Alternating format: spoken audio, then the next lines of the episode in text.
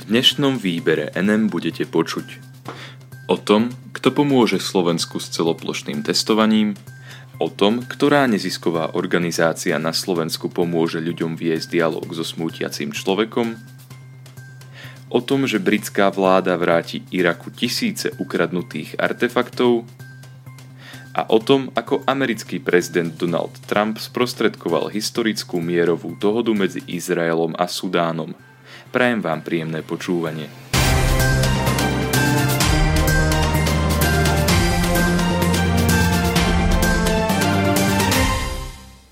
Slovensku s celoplošným testovaním pomôže rakúska armáda, bez nároku na odmenu. Rakúska armáda vyšle na Slovensko svojich 50 medikov, ktorí tu budú pomáhať miestnym zdravotníkom počas priebehu celoplošného testovania. Slovenská vláda s tým súhlasila na poslednú chvíľu, iba jeden deň pred začiatkom testovania. Informoval o tom denník N. Rakúska republika potvrdila poskytnutie pomoci vyslaním 50 vojenských medikov za účelom posilnenia integrovaných tímov zostavených na prípravu a vykonanie celoštátneho testovania obyvateľstva na území Slovenskej republiky na prítomnosť ochorenia COVID-19. Uvádza sa v oficiálnom dokumente schválenom vládou. Títo medici nebudú ozbrojení a na Slovensko ich Rakúsko pošle na základe slovenskej prosby o pomoc. Slovensko o pomoc požiadalo členské štáty Severoatlantickej aliancie a Európskej únie. Žiadalo ich o pomoc s personálom a materiálom. Podobne to spravila napríklad Česká republika, ktorej prídu na pomoc členovia Národnej gardy z Texasu a Nebrasky, ktorí budú pomáhať v tamojších nemocniciach. Štátny tajomník Ministerstva obrany Slovenskej republiky Marian Majer, ktorý o tomto rakúskom skutku informoval, novinárom povedal aj to, že to Rakúsko robí bez nároku na finančnú kompenzáciu od Slovenska. Od nás si to nebude vyžadovať žiadne náklady na rámec bežnej logistiky. Vnímame to ako potvrdenie našich dobrých vzťahov. V prípade, že inokedy bude Slovensko vedieť pomôcť Rakúsku, budeme sa snažiť im tento príspevok odplatiť. Medici budú mať zaručené ubytovanie a stravu na rovnakej úrovni, na akej ju majú zaručenú slovenskí vojenskí zdravotníci. Personál, ktorý Rakúsko dodá, má schopnosti pracovať s antigénovými testami. Očakáva sa, že bude z praktických dôvodov rozmiestnený najmä na západe Slovenska. Rakúskych medikov tak majú najväčšiu šancu stretnúť ľudia žijúci v Bratislave, napríklad v Petržalke a jej okolí. Problémom môže byť jazyková bariéra. Aj z tohto dôvodu sa očakáva rozmiestnenie zdravotníkov najmä v hlavnom meste, lebo tam majú zdravotníci najväčšiu šancu, že sa úspešne dohovoria po anglicky. Celoplošné testovanie prebehne v sobotu a v nedeľu 31. októbra a 1. novembra. Ako efektívne viesť dialog so smútiacim človekom? Pomôže vám s tým nezisková organizácia Plamienok. Nezisková organizácia Plamienok v tomto období vydáva knihu, ktorá ponesie názov Ako pomôcť smútiacemu priateľovi. Táto publikácia je pre tých, ktorí sa pohybujú v blízkosti smútiacich ľudí. Niekedy je pre nich náročné odhadnúť, akým spôsobom by mali s takýmito ľuďmi komunikovať a tak s nimi radšej nekomunikujú vôbec. Nezisková organizácia Plamienok sa to pokúsi svojou novou publikáciou zmeniť.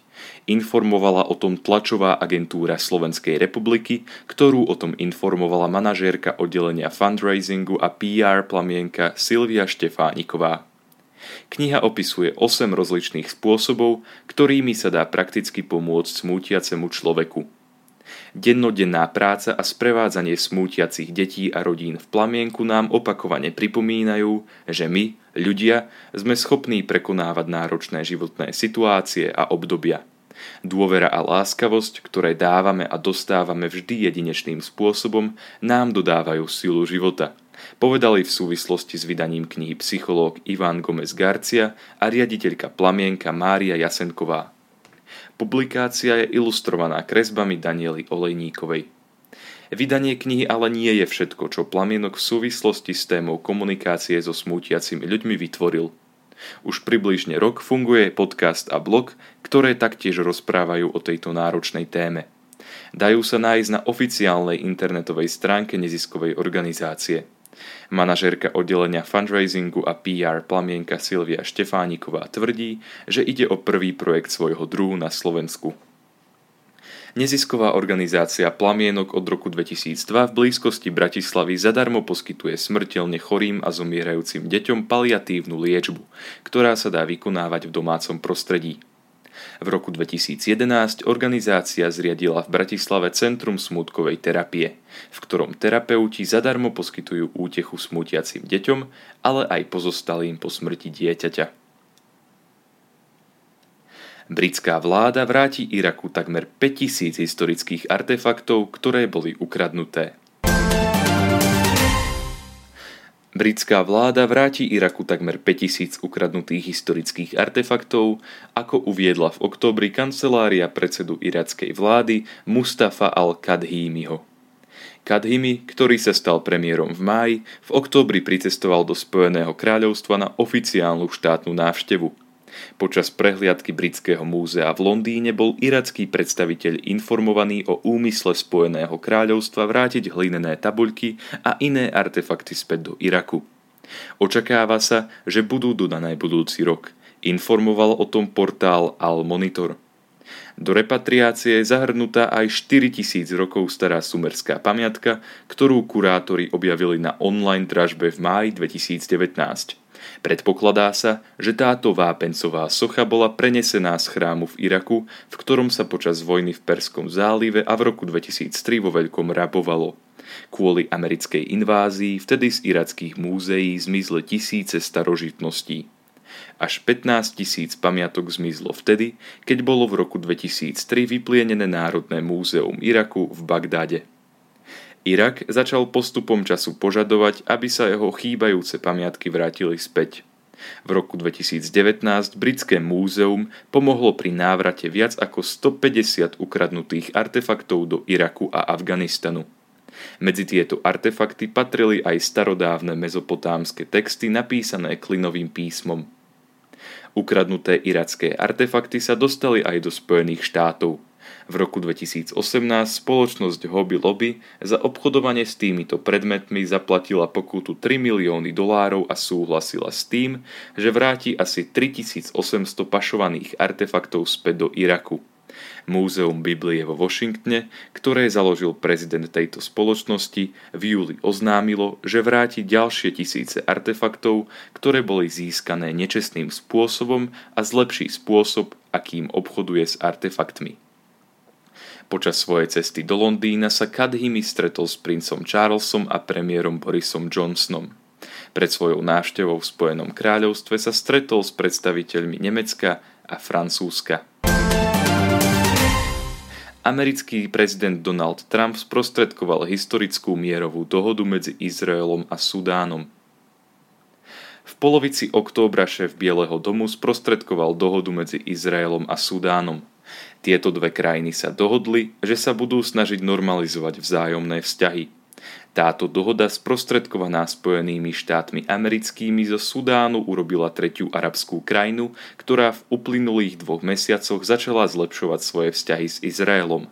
Informoval o tom portál The Guardian. Táto dohoda sa potvrdila telefonátom, ktorého sa ako sprostredkovateľ zúčastnil Donald Trump, Izrael zastupoval premiér Benjamin Netanyahu a Sudán bol reprezentovaný svojim premiérom Abdelom Hamdokom a Abdelom Fatah al-Burhanom, ktorý má v Sudáne na starosti štátnu suverenitu. Lídry súhlasili s normalizáciou vzťahov medzi Sudánom a Izraelom a ukončením agresivity medzi týmito dvomi krajinami. Uvádza sa v dokumente vydanom tromi krajinami. Donald Trump krok Izraela a Sudánu okomentoval takto. Vyberajú si budúcnosť, v ktorej môžu Arabi a Izraelčania, moslimovia, židia a kresťania spolu žiť, modliť sa a spolu snívať, bok po boku, v harmónii, spoločenstve a miery. Po vojne v roku 1967 sa arabské krajiny dohodli na troch bodoch – žiadny mier s Izraelom, žiadne uznanie Izraelu ako legitímneho štátu a žiaden dialog s Izraelom. Izraelský premiér Netanyahu povedal, že Súdan už nepočúva tieto pravidlá a robí presný opak. hovoria áno mieru s Izraelom, uznávajú Izrael ako legitímny štát a vedú s Izraelom dialog. Toto je nová éra. V najbližších týždňoch tieto dve krajiny začnú viesť dialog o spolupráci v oblasti poľnohospodárstva, ekonomiky, obchodu, dopravy, migrácie a v ďalších oblastiach, v ktorých im nová spolupráca môže pomôcť. Napriek tomu, že s Izraelom v uplynulých mesiacoch podpísalo mierové dohody už viacero krajín, pričom Spojené štáty americké zohrali úlohu sprostredkovateľa, je táto dohoda niečím výnimočná. Sudán je totiž krajina, ktorá v minulosti priamo vojensky stála proti Izraelu, čo krajiny, s ktorými Izrael v uplynulých mesiacoch tiež podpísal dohody, neurobili. Stalo sa tak napríklad vtedy, keď sa Sudán v roku 1948 zapojil do vojny súvisiacej so vznikom Izraelu tak, že pomohol Egyptu, ktorý stál proti Izraelu. Dohoda, ktorá bola podpísaná v októbri 2020, je teda podľa portálu The Guardian Izraelom vnímaná veľmi pozitívne. Ďakujem vám za to, že ste si vypočuli tohto týždňovú epizódu výberu NM a pevne dúfam, že sa budeme počuť aj na budúce. Do počutia.